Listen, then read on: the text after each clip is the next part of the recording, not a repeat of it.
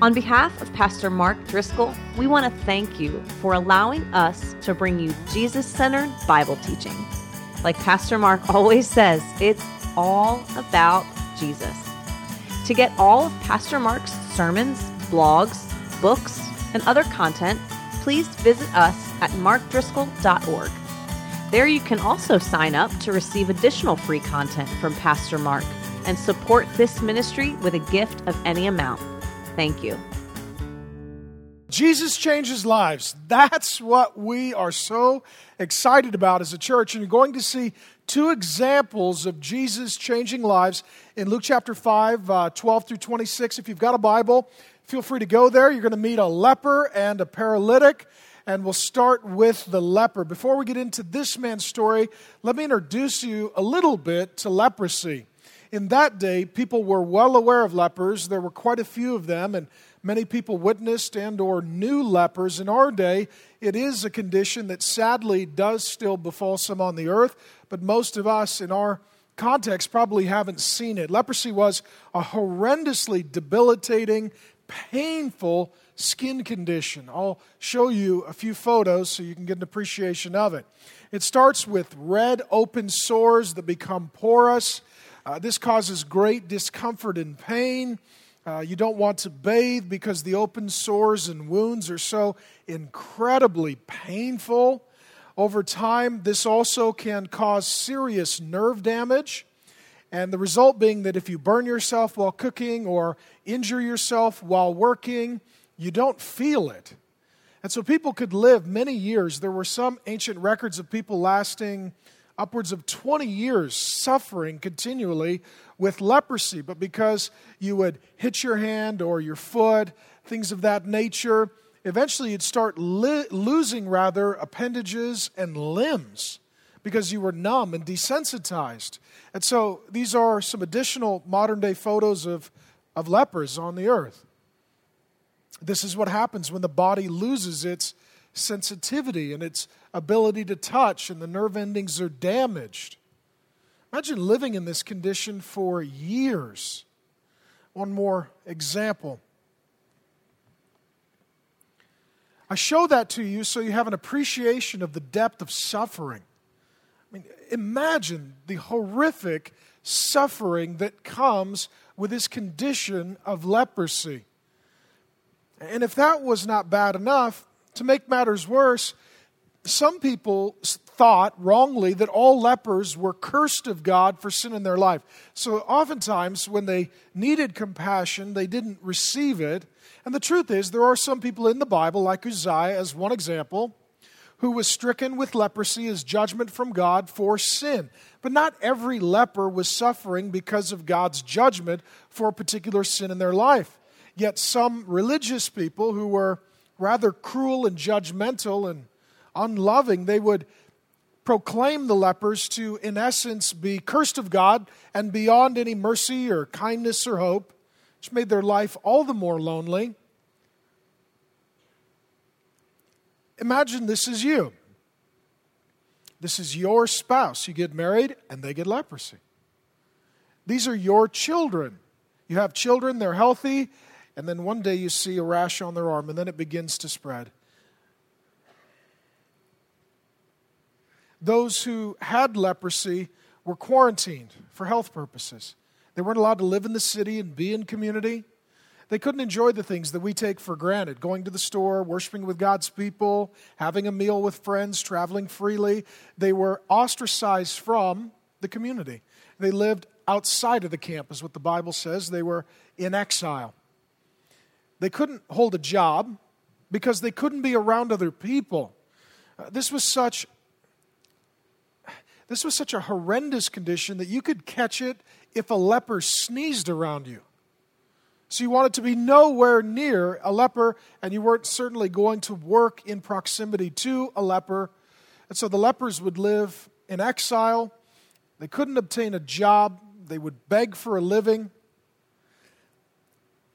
Oftentimes, they depended on family and friends to select for them a, a, third place, somewhere neutral. And the family and friends would go there. They would leave money and leave food and leave supplies. And then sometime later, the leper would come alone. They were always alone or they were with other lepers, filled with stench, not bathing, suffering people. Horrendous condition. The Bible speaks of this as well in Leviticus 13 45 and 46. The person with such an infectious disease may, must wear rather torn clothes, let his hair be unkempt, cover the lower part of his face, and cry out, Unclean, unclean. As long as he has the infection, he remains unclean. He must live alone. Imagine that. Total isolation. He must live outside the camp. The commentator Godet called this the living death. This is the AIDS, Ebola, West Nile virus, bubonic plague, Black Death of its day. And it consumed your identity. If you were anywhere near other people as you approached them, you would have to cry out your identity unclean, unclean, unclean. And the women and children would scream and everyone would run. Some ancient reports that I read in researching for the sermon said that certain religious people would actually carry rocks in their pocket just in case they were anywhere near a leper. They'd throw rocks at the leper to drive them away. Emotionally, I want you to feel devastated for these people. This is horrendous. Their life is destroyed, and they're without any hope, and there is no cure for them. Now, knowing that, it's amazing what Jesus does. We pick up the story in Luke chapter 5, verses 12 through 14. While he, Jesus, was in one of the cities. So he's one of these areas, a gathering point in the hill country around the Sea of Galilee and the region of Galilee. And a leper is going to come to him in a city. And this is unusual because a leper isn't supposed to come into the city. So this leper wants to get to Jesus, is desperate to get to Jesus. So they go into the city, unclean, unclean. People are running from them, cursing them out, commanding them to leave the city, fleeing their presence. These people are unkept. They haven't showered sometimes in maybe years because you can't clean skin that is that destroyed and open with sores, seeping wounds. May have already had stones thrown at him. This man desperately wants to get to Jesus, so he goes into the city looking for Jesus. There came a man full of leprosy. That is a clinical medical diagnosis from the physician Luke, who pens the book. This isn't a man who simply recently obtained this infection. He is, quote, full of leprosy. He has open sores on his ears and his nose and his eyelids and his lips and his fingers his face is covered in open source. Some ancient reports say that it could actually attack the mucous membranes so that even your eyes would fall out of your head. He's at that state. And when he saw Jesus, he fell on his face. This is utter humility, total desperation, complete reverence for Jesus. Do you think it was difficult for him to get down on his face? If his condition was as advanced as Luke indicates, he may not have had all his fingers and toes. His joints would have been infected and affected. This is very painful for this man to get down on the ground. And so rather than doing so graciously and gracefully, he simply falls face down in the dirt at the feet of Jesus. To do what? To worship him. To worship him. He is worshiping Jesus before Jesus heals him. Some would come to Jesus and say, If you will heal me, then I will worship you. This man says, Whether or not you healed me, I will worship you because you are worthy. That should be our attitude toward Jesus. And he begged him, the Bible says. This man is desperate. There's some of you who do not pray either because you're self-sufficient and or your life doesn't have any immediately visible crisis. Some of you pray on occasion as a need arises, and some of you are desperate prayers. You beg God because you absolutely know beyond a shadow of a doubt that apart from His grace, you are doomed that your life is in a hopeless condition. That was this man's condition. He was a hopeless man apart from the grace of God, and he is a desperate prayer, not just asking Jesus, but begging him. You can hear the quiver in his voice. You can see the tears in his eyes. This man is desperate. And here's what he said Lord, I love that. He recognizes that Jesus Christ is Lord. Going to see in a bit that the religious leaders do not, but the leper does. He sees that Jesus Christ is Lord. If you will, you can make me clean. There's humility here in that he's saying, I worship you. You're my Lord. You have the power to heal. You don't have to, but I'm asking that you would. That's a humble prayer of faith. That's a good way to pray. I worship you. You are Lord. You can do whatever you want. But because you're loving, I'm making my requests known to you. And Jesus stretched out his hand and what? He touched him. That's amazing. How long do you think it had been since anyone had touched this man? It may have been years, it may have been decades. To be full of leprosy, his condition was advanced. He had been in this state for a long time. He was used to people running from him, not walking toward him. The greatest fear that others had was touching him. And what does Jesus do? Touches him. See, God comes to earth, and what he doesn't do is simply look at this man and say, Be clean. He could have done that. Instead, you've got to see it. He touches him in the middle of the crowd and the religious leaders and all of the fans. Jesus stops his teaching, stops answering questions, and for a moment devotes all of his attention to this desperate man steps forward, and, and, and you, you almost get the picture, or at least I do, that this man's face is on the ground. That this man is absolutely destroyed and devastated. He's probably worried at this point that he's put himself in a vulnerable position where the mob would come and kick him, literally to kill him or to drive him out of town. I mean, he is in a vulnerable place. Here's a broken, desperate, leprous man face down in the dirt. And he's begging Jesus, please heal me. Now, what he's expecting is a word from Jesus, and what he gets is a touch from Jesus. Jesus touches this man. He feels Jesus touch him. Friends, this is one of the reasons, there are so many, why we love Jesus. Jesus touches those who are unclean. That's what he does. Jesus is being affectionate to this man and he's blessing this man and he's encouraging this man and he is publicly dignifying this man. Isn't that amazing?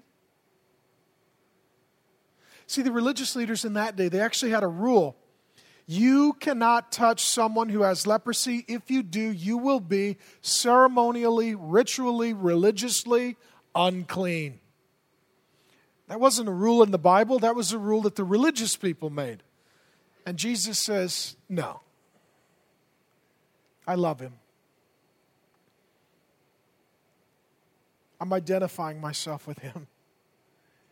He needs touch. Touch is such an amazing gift. Those who are child development psychologists, they will tell you that without touch, a human being actually doesn't develop, mature, or live. If you raise a child in isolation, they die. Same with a human being. If they live in isolation, they die. It's not good to be alone. This man's been alone for years, and his new life begins when Jesus touches him as a friend. How amazing is that? and that we as the church get to be the proverbial body of Christ and that we get to reach out and touch hurting, broken, desperate, needy, unclean people with the love of Jesus. It's amazing. It's amazing. All, all week, I've just been thinking about Jesus embracing this man. I, I literally, I can't get over it. How wonderful that is. The story continues. Jesus says, I will. Be clean. Touches him, says, I will heal you. Be clean. Immediately, the leprosy left him. His skin was immediately healed. I don't know if he got fingers and toes back. I don't know what happened. But immediately he was healed. And the leprosy left him. And he charged him to tell no one. Isn't that amazing? Jesus is going to tell this guy, don't tell anyone. He tells everyone.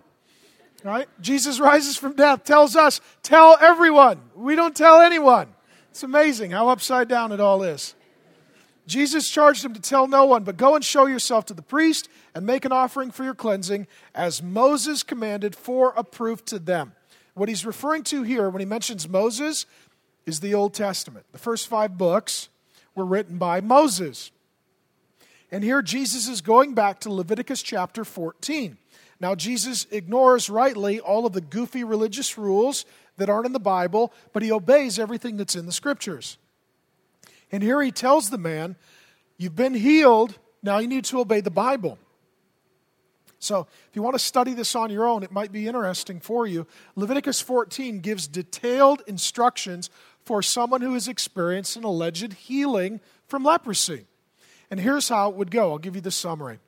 Uh, the leper would schedule an appointment with the priest, the, the leader and spiritual intercessor and mediator between God and the people. And they would meet in a third place outside of the city, outside of the camp. And the priest would come to verify the healing of the leper.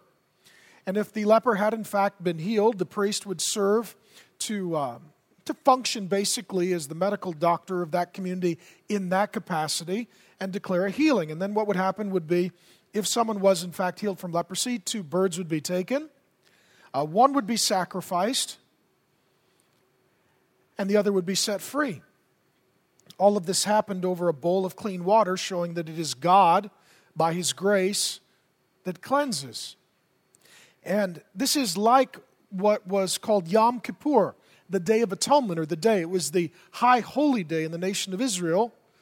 And two goats would be brought into the temple, and the priest, again, serving as the intercessor and the mediator and the advocate and representative of the people, would name the sins over one goat and then slaughter it as a substitute, and then name the sins over the other goat and then send it away as the scapegoat. So there was the sacrificial goat and the scapegoat that you're forgiven and your sins are taken away.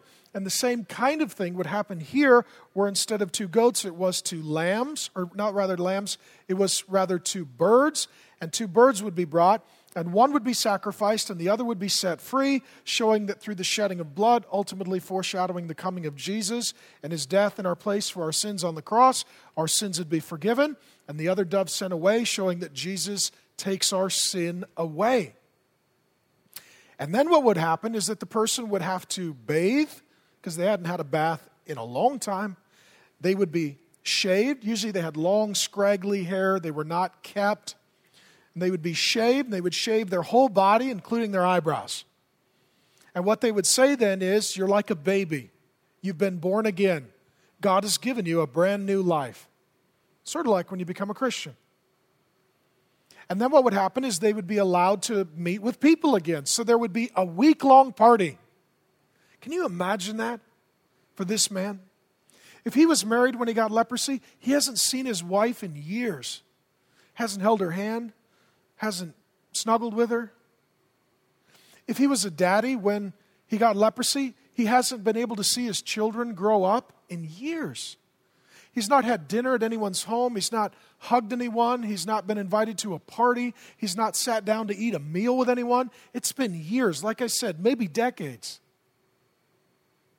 And now, word goes back to the people he's healed. God did a miracle. His leprosy's gone. Praise God. Let's throw a huge party. And it was a one week long party. And they would celebrate and he'd tell the story of God's grace and catch up with everyone and what's God been doing in your life and how are things going and what have I missed. This is like someone who, who's been in a coma for years and comes out of it. And they have so much catching up to do. And then at the end of that week long celebration, they would bathe yet again. And they would shave yet again showing full and total healing and cleansing and forgiveness. And then the priest would take three lambs and offer three lambs for sacrifice. And these are lambs without spot or blemish. All of this is foreshadowing the coming of Jesus. When Jesus begins his ministry, it's John the Baptizer, his cousin, who says, Behold, the Lamb of God who takes away the sins of the world. In 1 Peter 1, we are told that Jesus is, quote, a lamb without spot or blemish. And I'll double check to get this right. One was for a guilt offering, one for a sin offering, and one for a burnt offering to make up for all the years of missed worshipful sacrifices. And their sin was dealt with through this offering of an, unblemished lamb, showing that ultimately Jesus is coming and he's going to take care of us. And then the priest would do a most interesting thing. Again, you can read all of this in Leviticus 14. He would take some of the blood, he'd place it on the man's ear and on his thumb and on his big toe. Why? You belong to God now. Listen to him. You belong to God now. Serve him. You belong to God now. Walk in his ways. That's what it meant. That's exactly what life is supposed to be. Jesus sheds his blood so that we can be forgiven and cleansed. And now that we belong to him, we should listen to him serve Him, follow Him. Now, let me make this personal for us. Otherwise, what we can do is simply read the story and say, That's amazing that Jesus did that for that man, and we rejoice in that. But you could miss the fullness of what is happening here because sometimes God will use a physical healing to teach a spiritual truth. And that's the case here. In Isaiah chapter 1, verses 4 through 6, written about 700 years before Jesus was born, God used leprosy as an analogy for sin. What he says is people are sinful and they're unclean and filthy like lepers. It's a condition that is deep, it is a condition that is incurable, it is a condition that makes you insensitive. It is a condition that causes you to live separated from God outside of the proverbial camp. It is a condition that ultimately will lead to your death. And God says that we're all sinners by nature and choice, that because of our sin, we're in the same position as the leper. Some of you say, I don't believe that. I don't think I'm as disgusting as a leper. And it's because the earth is one big leper colony. And since there's nothing but lepers here, we don't get as disgusted by it as God does. And so God comes to earth as the man Jesus Christ, and in seeing sin, he has the same repulsion and reaction as you and I would to someone who is a person full of leprosy. If you and I were to see someone full of leprosy, we would recoil and say, That is unfortunate and that is grotesque. And when Jesus looks at sin, it is grotesque to him, as leprosy is does. And what does he do? He touches us. That's what he does. See, some of you would hear this and you would say, unclean, that's me. Some of you, because of sin you've committed, some of you have done some very filthy, dirty, nasty, vile things. Very gross. You should walk in saying, unclean, unclean. Some of you have had very disgusting, nasty, vile, grotesque things done to you. You've been abused, raped, molested, cheated on, lied to, betrayed, taken advantage of, and you just feel dirty and filthy. And you feel as if your identity is unclean, unclean. And the truth is that Jesus cleanses and that He puts a hand on us too, just like He did the leper. If you ask Jesus, would you please heal me and cleanse me? He would say to he, as he said to this man, I will be clean. Be clean.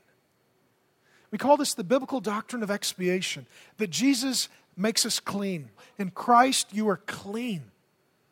You're clean. That's why the church always gets to wear white in the Bible. You're clean. That's why if we confess our sins, He will both forgive us and cleanse us of our unrighteousness. That's what the Bible says. In Christ, you're clean. You're not an alcoholic. You're not a drug addict. You're not a whore. You're not a fornicator. You're not an adulterer. Those are things you've done. but in Christ you're made clean. By the power of the Holy Spirit, you're cleansed. To what? To commission your ear and your thumb and your toe to God and say, from now on, I, I listen to Him, I serve Him, I walk with Him. No longer unclean. Your identity's changed. Jesus, in touching this man, does the same for us. He takes his filth away, he gives his dignity back, and the man gets a brand new identity to go live a new life as if he was reborn. That's what Jesus gives. If you're here and you're not a Christian, you may have not known this. You may have thought that all Christianity is is guilt. We just remind you all the time of all the things you do wrong. We remind you of all the things you do wrong, then we remind you of all the things that Jesus does right, and we remind you of the love of Jesus that forgives sin and cleanses so you could be happy and go live a new life. It doesn't end with guilt, it ends with joy. This man got to party for a week. That's, that's the result of a right understanding of the work of Jesus. How many of you, that's amazing that Jesus would do that? A new identity as a clean person. Now, how is Jesus going to respond to this? Luke 5 15 and 16. But now, even more, the report about him went abroad and great crowds gathered to hear him and be healed of their infirmities. As soon as word got out, hey, this guy Jesus, he heals lepers with no copay, no deductible, no two day follow up. The line got really long. Really? I'm in. So, what is Jesus going to do? Is he going to pour himself out 24 hours a day, seven days a week, 365 days a year? No, he does something very unexpected he would withdraw to desolate places and pray. The New International Version of the Bible says Jesus often withdrew to lonely places to pray or be alone with the Father. So the line gets long and Jesus leaves town. Now, for those who were in line, I'm sure this seemed cruel. Why did he get healed? How come I didn't get healed? He's no better than I am. Hey, where did Jesus go? It's not like there's a lot of people who can heal lepers. I've been waiting in line for two days. It would appear perhaps that Jesus is being unkind, unpleasant, uncaring. He's not. He's doing exactly what the Father has called him to do, not everything that he could possibly do, but everything that he is called to do. And see, when God became a man, he took upon himself certain limitations. He did this to humbly identify with us. So Jesus needs to eat and he needs to get some sleep and he needs to get a day off and he needs to drink some water, otherwise, he's going to die. He can't just be healing people 24 hours a day, seven days a week. So he has to manage not just his time, but his energy. You need to remember that. So much of our world is about time management. It should be also primarily about energy management. Jesus here has poured himself out. He's been preaching and teaching, healing people, casting out demons, and curing lepers. That's what we've read in the previous sections of Luke's gospel. And you know what he is? He's tired. And, and it's not that there are not people who need him, it's that he has nothing left to give. He's emptied his bucket and he's got to go get with the Father to have it filled back up. And I'll tell you how this works physiologically when you're on, when you're busy, when you're doing something, like I am, you feel strong and powerful and alert and focused. Why? Because your body is producing adrenaline and cortisol. You're strong and moving. And so you ride that adrenaline and cortisol until you crash. Now, what happens then, you have one of two options. You accept your limitations and you do what Jesus did and you unplug and you go be with the Father and get your day off and pray and rest and recover. Or you do what I did for a decade and you drink energy drinks and caffeine and carbohydrates and sugar and you combine that with stubbornness and you keep going. I'm not saying you should do that, I'm saying that's what I did. And I did that until I fried out my adrenal glands and really put myself in a very precarious position health wise a few years ago. And what happens is some of you are workaholics and you're not addicted to the work, you're addicted to the high. Because it feels good to be going, and then there's always a reaction. So if you push hard, you crash hard. You get depressed, easily tempted, grumpy, low energy, mental fogginess. You don't like that. So you push again to turn the adrenal glands back on, kick up the cortisol production, and push through it and keep going. Until eventually you break all at once. This is where you have panic attack, heart attack, some sort of physical breaking point at the weak spot in your particular anatomy, major depression, self medicating with drugs, alcohol, sex, pornography, shopping. Jesus doesn't do any of those things. Today, the psychologists, the psychiatrists, the sociologists, the medical doctors, they will say that if you pour yourself out, expect to be depleted, and the best thing to do is to get silence and solitude. Really? I know a guy who did that.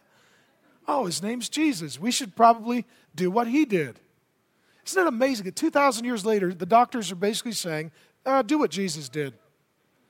See, because Jesus knew what he was doing, he had wisdom from the Holy Spirit. So he poured himself out, and when the bucket was empty, he went to get it refilled with the Father. And I'm sure everybody was asking, Hey, Jesus, what about your two o'clock appointment? People are stacked up here. Jesus says, I'll be back later. When? When the bucket's full. And I'll give you what I got. But this was Jesus' habitual practice to get alone with the Father. Now, let me say this all of you need to be aware of this. All of you need to be aware of this. That if you don't pay attention to your body and you're not willing to live within the limitations that God gave you, you will not have the prolonged productivity that Jesus did. So that's true for all of us, but especially four kinds of people in my pastoral experience. Number one, those people who are intense. Any of you intense? I don't have a graduated spectrum. I have on and off, right? That's it. Some of you, you're like, I'm going at it 25%.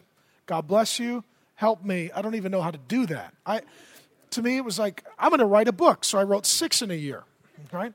It's like, hey, everything fell down in Haiti. I'm going to go there, right? It's just, you know, some of us are a little intense. We can't do something. We have to, we have to do it all. So people like that. You got to be very careful if you're like me what you actually commit yourself to because it's all or nothing. Which means when you go hard for something, you're going to be done at the end because you're going to leave it all in the field. You're not going to leave anything back. Number two, you need to be careful if you're a caretaker, you're a counselor, um, you're a caseworker, you're a you're a foster parent, you, you work in hospice, you're a nurse, you're a doctor, you're a drug treatment counselor, right? You're an EMT, you're a caregiver. Your job is to pour yourself out to help hurting people. Your bucket's going to get empty all the time. Number three, those of you who are high capacity leaders like Jesus, the needs are never ending. You could work 24 hours a day, and that wouldn't even begin to take care of all the needs. And number four, those of you who are just people with small emotional buckets, you don't have a big bucket. It doesn't take a lot to empty it out. Those kinds of people are particularly susceptible to burnout and to depression and to physically emotionally, mentally, spiritually breaking. And the younger you are, the less you believe it. You just feel like, I got this red cape and this S on my chest. I feel great. That's the adrenaline, right? You're temporarily insane. Okay? And so I love this about Jesus. He takes care not only of the leper, but himself. Do you notice that? He takes care of the leper and himself. That was very convicting for me this week studying this. Because most of the pastors I know, myself included, not in the best shape, push it too hard, work too many hours, skip the day off. Why? I'm, I'm helping hurting people. And you're hurting yourself. Many ministry leaders are the least healthy of all. He took care of the lepers and himself. And he didn't feel guilty about that. That amazes me.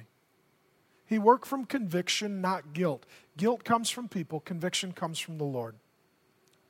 So I want to give you permission to pour yourself out for people and take care of yourself. Jesus does both. So he transforms the leper's life. He also takes care of himself, and then he's going to have a little more energy left to pour himself out to serve the paralytic. He's not done. Right? He's unplugging from work to plug back into the Father and then he's going to plug back into ministry. So we pick up the story of the paralytic in Luke 5 17 through 19. On one of those days, he was teaching. So we see that Jesus' ministry is teaching, preaching, casting out demons, healing the sick. The Pharisees and teachers of the law were sitting there. Okay, we're going to talk about these guys. You'll see a little further down, it's probably the scribes. So it's the Pharisees and the scribes. They're going to appear a lot in Luke's gospel, they're predominant in the gospel. The most stinging renunciation of these people is in Matthew 23.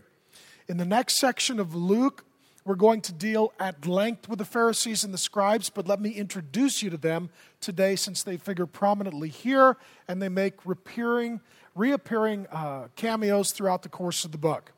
Now, they started with a good idea, right? That is, we want people to obey the Bible. That's a good idea. Like, if we were going to vote for that, I would hope you would vote yes. If I came to you and said, How many of you want people to obey the Bible? Yes. Okay, you're a Pharisee. Now, wait a minute. Not exactly, right? How did they get from a good thing to a Pharisee? And if you don't know, Pharisee is a bad thing. The Pharisees in the Bible, these are the religious guys. They actually are complicit in the murder of Jesus. They are his arch enemies. That's the Pharisees. Well, they started with a good idea, but, but they had the wrong answer. They made it about what we do, not about what Jesus does. They made it about their perfect life, not Jesus' perfect life. They made it about our works, not God's grace. They got it all wrong. They became religious. Now, the scribes were the professional formally trained theologians. So these are guys who went to Bible college and seminary. They have degrees after their name, big libraries, they publish books. You know, they're, they're respected because these are the highly trained professionals. And the Pharisees were the middle class, not formally educated group of people that would collect themselves into closed communities, and one group of Pharisees would be under one scribe, sort of their resident expert theologian. So, you know, think guy with a beard and a couple degrees and all his Facebook friends, right? That's what we're looking at. And the Pharisees then would try and enforce all the rules and laws that their scribe made. But being working class and not having a great education, they were obedient to the point of blindness. And the result was they became very powerful particularly after the temple's destroyed in 70 AD, they became one of the, if not the strongest voices in all of Judaism. Very powerful. And they came from every village of Galilee and Judea and Jerusalem, the big city where all the big scholars live. So Jesus now has gotten famous, his teaching has gotten out, and everybody's coming to listen. And now the scribes and the Pharisees are there. And Jesus is going to teach, and they're all sitting in the front row, laptops open, looking for free Wi Fi, ready to live blog and Twitter this thing and figure out what Jesus thinks and give their opinion to the world. And the power of the Lord was with him. That's Jesus to heal.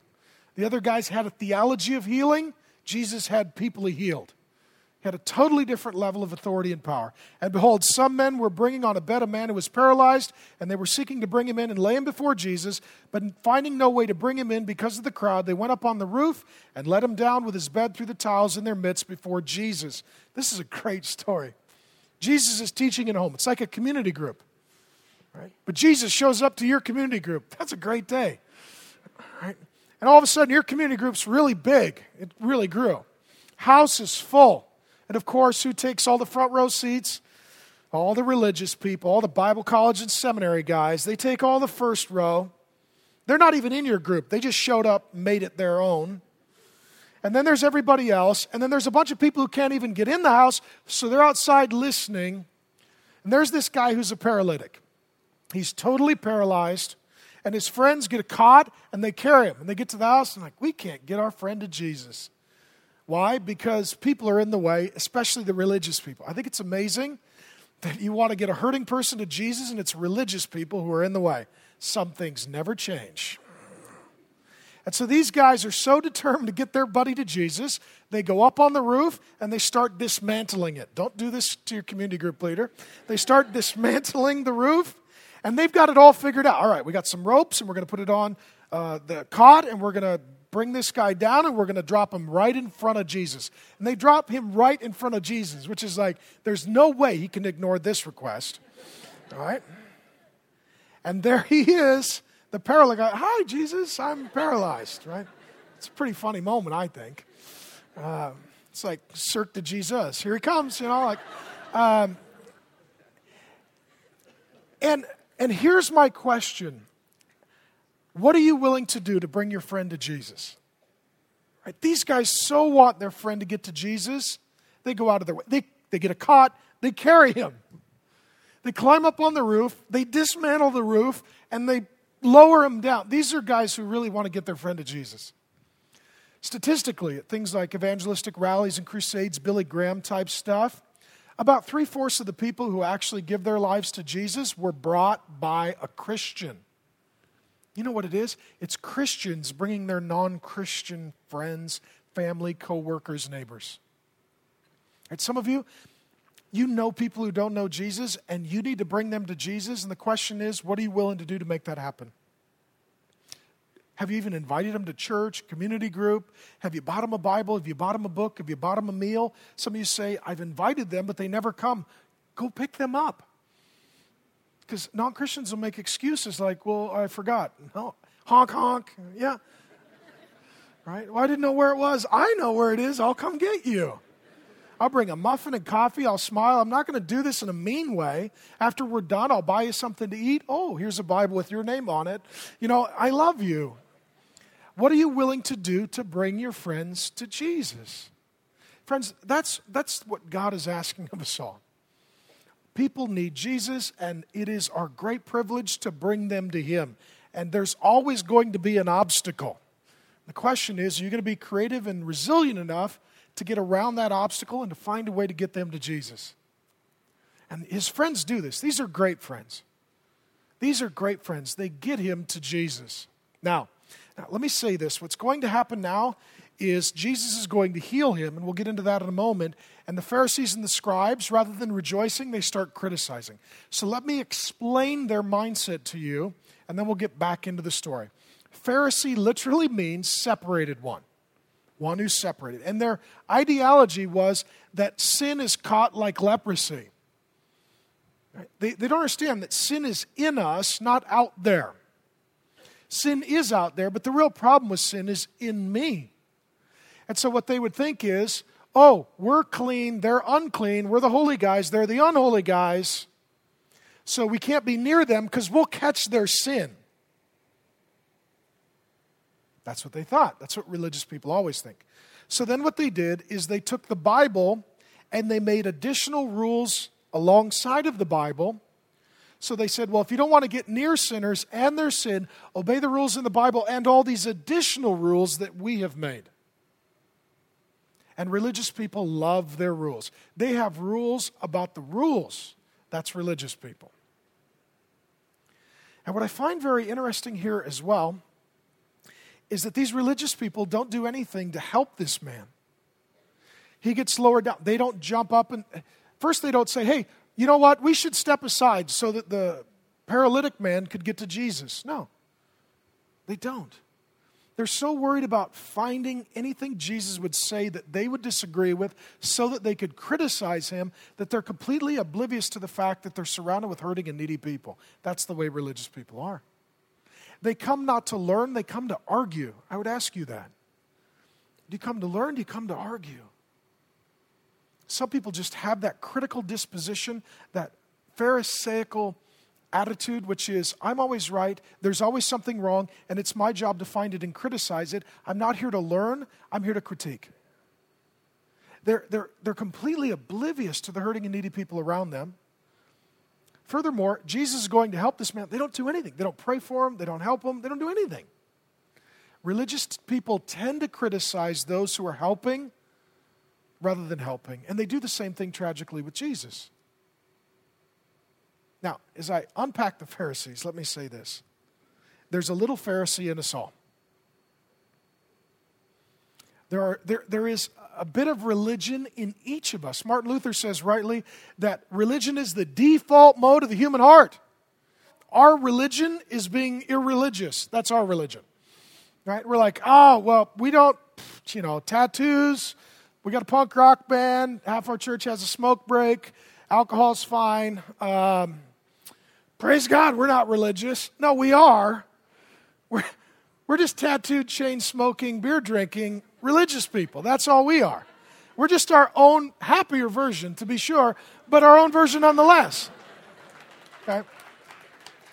And so we've always got to be careful to say, you know what? It's not like there's religious people and irreligious people. We're all religious people. We just have different rules on our list. So we've got to be very careful because we're all religious. That's the default mode of the human heart. And where this religion, I think, is most clearly seen in our day is in Christian fundamentalism. And the whole point is separation. Don't watch TV. Why? It's got sin on it. Yeah, it does. Um, so the Bible's got sin in it too, so I, don't know what you do with that. Like, uh, don't read it. People do nasty things. Yeah, okay. Well, all right. Um, don't listen to the radio. Why people say things on there that are not nice. Okay. Don't have any non Christian friends. Don't let your kids have any non Christian friends. Don't listen to any non Christian music. Don't watch any non Christian shows. Don't read any non Christian books. Why? Because they're the bad guys. We're the good guys. We don't want to get all dirty. Religion, separatism. Fundamentalists actually create something called three degrees of separation. You're going to see this in the coming weeks. The religious people in that day, they practice separation too. So they look at Jesus like, What are you doing eating with those guys? Jesus like, Well, they're sinners. Like, yeah, we know. You're going to catch it. He's like, uh, No, I'm going to fix it. Like, that's what I do. Right? And so you'll see that they freak out on Jesus all the time because he's friends with people who are not the good guys. And the truth is, the Bible's all bad guys. Jesus is the good guy. There's not a team of good guys, there's one good guy. And what happens is, religious people not only don't want holy people, and I use that word in quotes very loosely with a sense of irony. Holy people, to, what they don't want, they don't want holy people to hang out with unholy people. And so Christian fundamentalists even go a step further and say we have three degrees of separation, which means holy people can't hang out with holy people that hang out with unholy people. Which means you can't even have a friend who's a friend of an unholy person. Yet Jesus obliterates all this. God becomes a man, and he goes down and touches lepers and has dinner with sinners. Does he sin? No.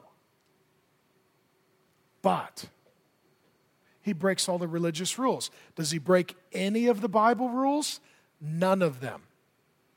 None of them. But he breaks a lot of the religious rules. And so Jesus is always calling sinners to repent of sin and religious people to repent of religion. And ultimately, a lot of the sinners want to have dinner with him, and the religious people shout, Crucify him. We need to be very careful that if we're zealous and we love the Bible and we're passionate and we're devoted, that we don't end up being Pharisaical and religious because they started with a good idea. We want to be serious about the Bible. And there are some ways that they got off track. I'll share them with you and then we'll close the story. Number one, they were proud. They were proud.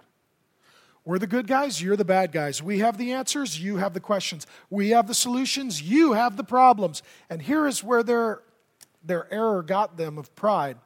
The Bible is perfect, and so is my interpretation. The Bible is perfect, and so is my teacher. Just so you know this, the Bible is perfect, your pastor's not. Inerrancy doesn't extend to Bible teachers. And what invariably happens, people will put somebody in a position of a scribe saying, Look, you're the authority, you study it, you walk with God, you get stuff done. Whatever you say, that must be true. Oh, the Bible's true. And we who are gifted and graced of God to be Bible teachers, we do our best, but we're not perfect, not because we don't love God, but because we're not God. So be very careful if there's any author you read, any publisher you love, any confession of faith that you adore, any systematic theology that you embrace, that you don't see anything in it that you disagree with. You're in trouble. Because now you've extended inerrancy outside of Scripture, and you've extended inerrancy to fallible human teachers. It's pride. I asked one guy recently, he was arguing with me about a more fundamental religious kind of teacher, and he kept quoting this guy. I didn't hear a lot of verses, I heard a lot of quotes. Well, you know, scholars such and such says blank. Finally, I looked at him, I said, Is there anything this guy's ever taught that you disagree with? He says, No, he teaches the Bible. I'm sure he got something wrong. It's a huge book, there's a lot in there. And it doesn't mean you got to come with an attitude of a critic, but you come saying, that's not Jesus, that's one of his servants, and those messages are not Bible, they're commentary on it. Number two, cessationists. Now, we believe that the Holy Spirit is alive and active today, that God's the same yesterday, today, and forever. We believe that the Holy Spirit will convict you of sin, reveal to you Jesus, lead you and guide you, work through your conscience and God's people to help course correct your life. And what religious people like to do is assume that the Holy Spirit has ceased his work. You don't need the Holy Spirit to convict you of sin, we'll take care of that. You don't need the Holy Spirit to teach you, we'll take care of that. You don't need the Holy Spirit to lead you and guide you, we'll just tell you what to do. You don't need the Holy Spirit really for anything, just obey the spiritual leader. It's, it's horrendous. It replaces the Holy Spirit's ministry in your life with a religious spiritual leader. It's very ungodly. That's why those who are the most religious are sometimes the most opposed to the personal ministry of the Holy Spirit in the life of a believer. We can't trust the Holy Spirit, trust the teacher. And so then the teacher will sometimes even cause you to doubt the power and presence and person of the Holy Spirit. It's horrible. Number three, it ends up being unloving. Jesus rebukes these guys for it all the time. You're not loving. And then they want to argue what love means. Well, what does love? And they go off into theology land and live in their head rather than saying, I'm a jerk. I'm a jerk. I'm mean. I judge people. I criticize people. I don't love people. I don't serve people. I live in my head. I turn everything into a theological argument. Unloving. Do you know that people flocked to Jesus in a way they didn't flock to Pharisees? You know that people wanted to have dinner with Jesus in a way they didn't want to have dinner with the Pharisees? It's because Jesus was loving. He actually cared about people. They were hypocritical. Jesus is clear on this repeatedly. Again, Matthew 23 is a great place to read. What he'd say is, You guys have a list of rules that you enforce on everyone like the sheriff. You don't even obey your own rules. This is what religious people do. I mean, how many of you have wanted to vomit when some hardcore Bible thumper, it's like Andy had an adulterous affair or he's a drug addict? You're like, come on. Seriously? Again? Come on. Do we need any more hypocrisy? Come on.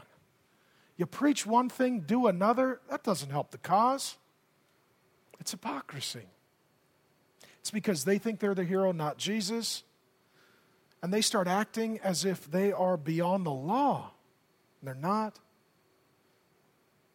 And that hypocrisy, it really turns off non Christians, becomes disdainful. Jesus rebukes them for this. You guys are hypocrites, man. A bunch of hypocrites. You know, I was recently dealing with a pastor. He and his elder board were disciplining another pastor in the church, this is a friend of mine, for committing adultery. And the whole time they were disciplining that pastor for committing adultery, another pastor who was part of the discipline process was also having adultery. And sitting out on the meeting saying, I can't believe you did that, man. That's gross. And then he, he's doing it. That's, that's as religious as it gets. It's joyless. It's not fun. Fundamentalism is not fun. It's mental, but not fun. It's not fun. How many, how many religious people are like, man, those are some happy people? No, furrowed brow, loaded gun. These are not happy people. They're defined by what they're against. They're always railing against something. They're always upset at somebody. they're not fun at all.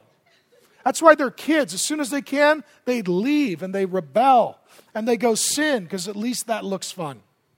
They're joyless. See, Jesus was, he had sorrow, but he was also joyful. And they have what I call methodolatry. I make words up, that's one of them. The Bible gives us principles and methods, and the principles are unchanging and the methods are changing. And idolatry happens when you take your method and you turn it into an idol. It's methodolatry, which is The Bible says to do something, and there's only one way to do it, and that's our way.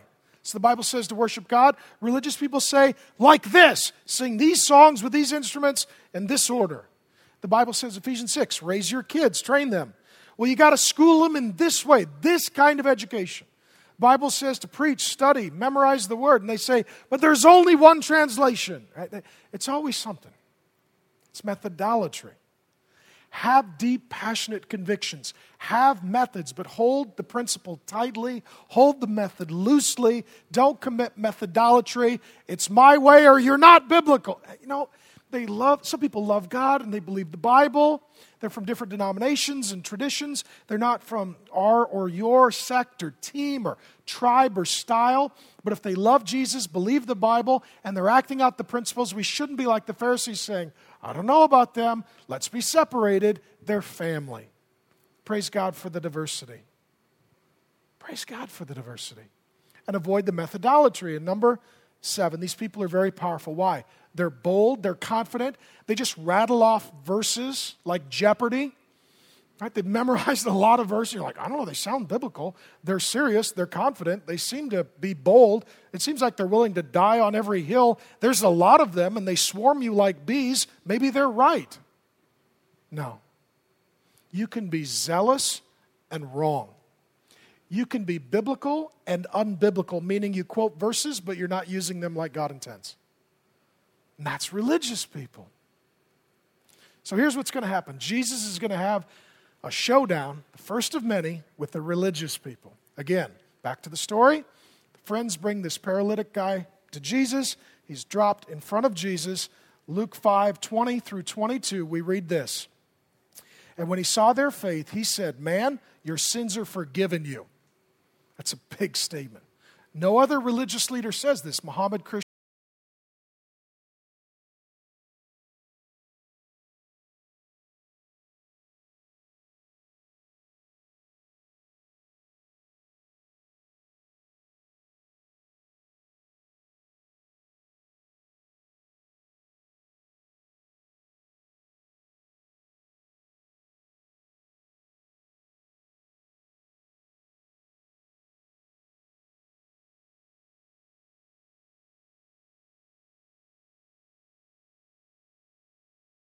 He walked in, and this guy, he didn't really have use of most of his fingers. He had previously been a locksmith.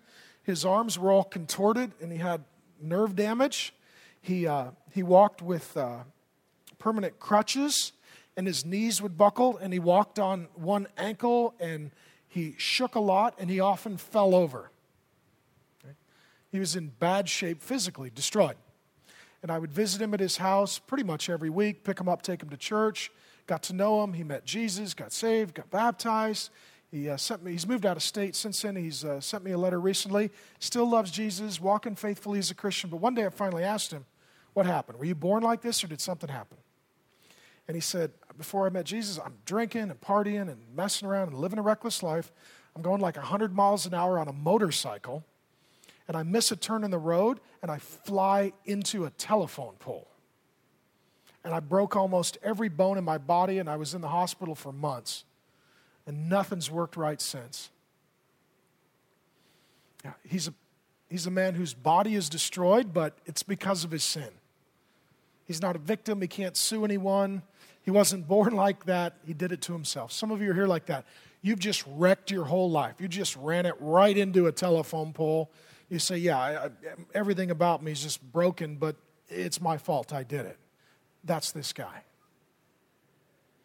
And the scribes and the Pharisees began to question, saying, Who is this that speaks blasphemies? Who can forgive sins but God alone? Here's their deal. What they don't say is, He was healed. Wow, that was cool. He's going to be healed. Yes. Instead, they're like, Hmm, what's the theological presupposition behind this healing? They just totally go Bible college, first year, homeschooled, neat Nick, weird kid on Jesus. That's how they go.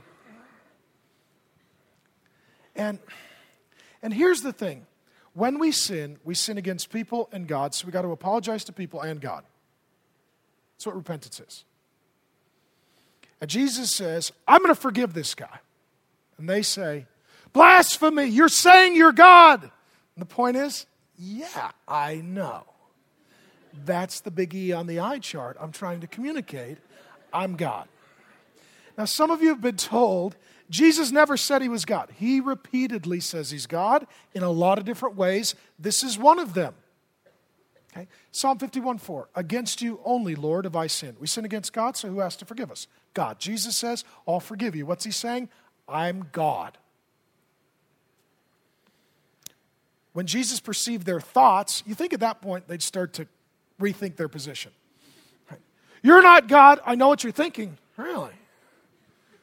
That, that's a real point in your column, right? Like, you know my thoughts. Seriously? When Jesus perceived their thoughts, he answered them, Why do you question in your hearts? Which is it easier to say, Your sins are forgiven, or to say, Rise and walk? Here's what he's saying if I just tell this guy sins are forgiven, you won't know because that's an invisible spiritual transaction. But if I also tell him, Your sins are forgiven, walk. I forgive your sin and I heal the paralyzation that's come upon you as a result of your sin, then that's evidence that I'm God. And you know what? He does it. He does it. Jesus, let me tell you this Jesus forgives sin. You're not going to find another religion that will forgive your sin. Every other religion is about you obeying somebody's stupid list of ridiculous rules in an effort to make God love you. Jesus loves you unconditionally by grace, and he just forgives you. That's why we're so into Jesus. Jesus is so much better than religion. Some of you would come here and you would say, I feel unclean like the leper, and I feel guilty like the paralytic. What should I do? Answer Jesus touches to cleanse, and he forgives. He does the work of salvation. This is our Jesus. This is why we're so excited about him. At least I am. Now, the story continues then. Luke 5 24 through 46. Jesus says, But that you may know that the Son of Man, this is Jesus' favorite title for himself. It's taken from Daniel 7 13 through 14. It is that God the Father and the Son of God, the Son of Man, they are together in eternity past, and Jesus, the Son of Man, the Son of God, comes into human history to conquer sin, to liberate people, and to establish his unending forever kingdom. This is a majestic claim to deity. Jesus is saying, I'm God, become a man. He says it 25 times in Luke, 83 times in the Gospels, his favorite authority title. An authority on earth to forgive sins, he says. He said to the man who was paralyzed, I say to you, his own authority, pick up your bed and go home. And immediately he rose up before them and picked up what he had been lying on, and he went home glorifying God. What a great day! I was carried here on a stretcher, I'm carrying the stretcher home. That's a good day. And amazement seized them all. Never seen anything like this. And they glorified God and were filled with awe. That's worship. They're shouting praises to Jesus, saying, We have seen extraordinary things today. Some of you would come here and you are unclean, you are filthy, you are dirty like the leper. And Jesus would reach out and touch you and say, You're clean. In me, you're clean. I took all your sin, went to the cross, suffered and died in your place for your sins to give you my righteousness. You're clean. New identity.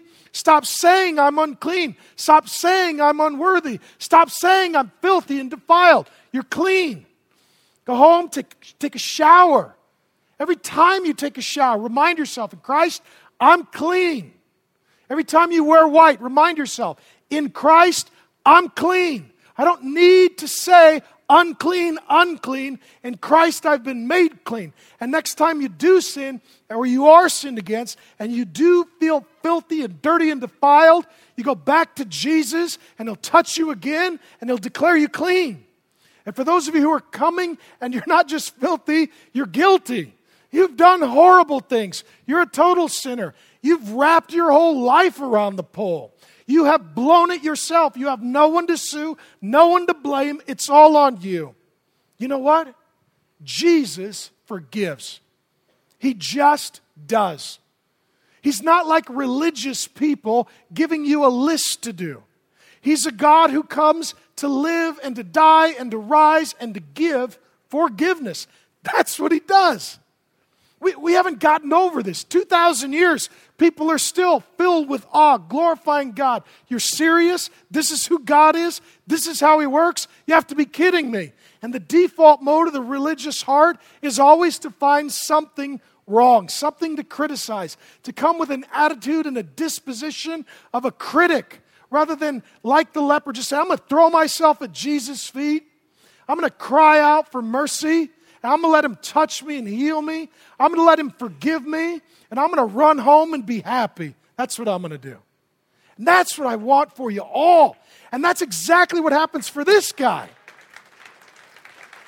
Now, the religious people don't get it. They're over in the corner.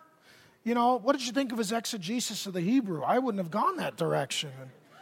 I don't know. He's not dressed very nice. And I heard he's got a tattoo that says King of Kings and Lord of Lords down his thigh. I don't know what our position is on tattoos. Someone else said that he eats uh, with sinners. I heard maybe he slipped in a ham sandwich. He also drinks, right? They're, they're having the wrong conversation. Right? They're twittering it. You know, it's just, Everybody else is getting involved. The whole pajamahadeen's on board. All the bloggers are giving their opinion. Meanwhile, this guy's like, I'm healed. Anybody else want to come to my house for a party? My sins are forgiven. And you know what? I'm glad he was healed. I praise God that he was healed. I rejoice that he was healed. But the big miracle, the exciting part, his sins were forgiven. That's the great part. Now, healing, that's a bonus. We're all for it. Jesus can and does heal.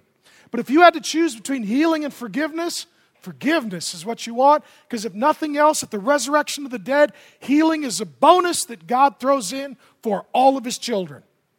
And the miracle here is that sinners can be forgiven. I'm actually really fired up today. I love this. Because it's, it's the Bible going, if you're filthy, Jesus cleanses. If you're guilty, Jesus forgives. And if you're religious, knock it off. I love that. Right? That's everybody. If you're breathing, you're on one of these teams. So we have to respond as he did and as they did, filled with awe. We're cleansed, we're forgiven, we don't want to get religious. So we repent of our filth, we repent of our sin, we repent of our religion, we're filled with awe, we rejoice and glorify God, really happy because Jesus has touched us. Amen? All right, I'm going to pray. We got to sing. Father God, I thank you for the Bible. God, I love the scriptures. I pray that we would love the scriptures and that we would not encumber them with so much religion and God talk and rule making and doism. That instead, Lord God, we would see that the Bible is about Jesus. It's about what He does, not what we do. It's about the perfect life He lived, not the perfect life we should live. It's about the grace that He gives, it's not about the works that we do. I pray, Lord God, that like the leper, we would, we would accept our identity as clean. Go live a new, clean life. That because you've made us clean, may we come clean. May we live clean. God, like the paralytic, thank you that you forgive sin. May we take up our mat and walk. May we walk in newness of life with Jesus. And God, as frustrated as I and we get by religious people, we confess and I confess we're religious people. We have a different list with different rules that aren't in the Bible. God, may we just accept what is in the Bible and not add to it. Not become self righteous, not become proud. God, we know that religion is the default mode of the human heart. But as we see from the story, it's religion that keeps hurting people from Jesus. So, God, I pray for those who are hurting that they would throw themselves at Jesus' feet, that they would recognize Him as Lord, that they would worship Him, and that they would beg for mercy, and that, Lord Jesus, you would come and touch them. I pray for those who would hear this and they've been brought by friends, that, Lord God, you would forgive their sins and call them to sin no more and to walk home with joy. And God, for those of us who are religious or have been religious or will be religious, Thank you that you cleanse from filth, that you forgive sin, and you save from religion.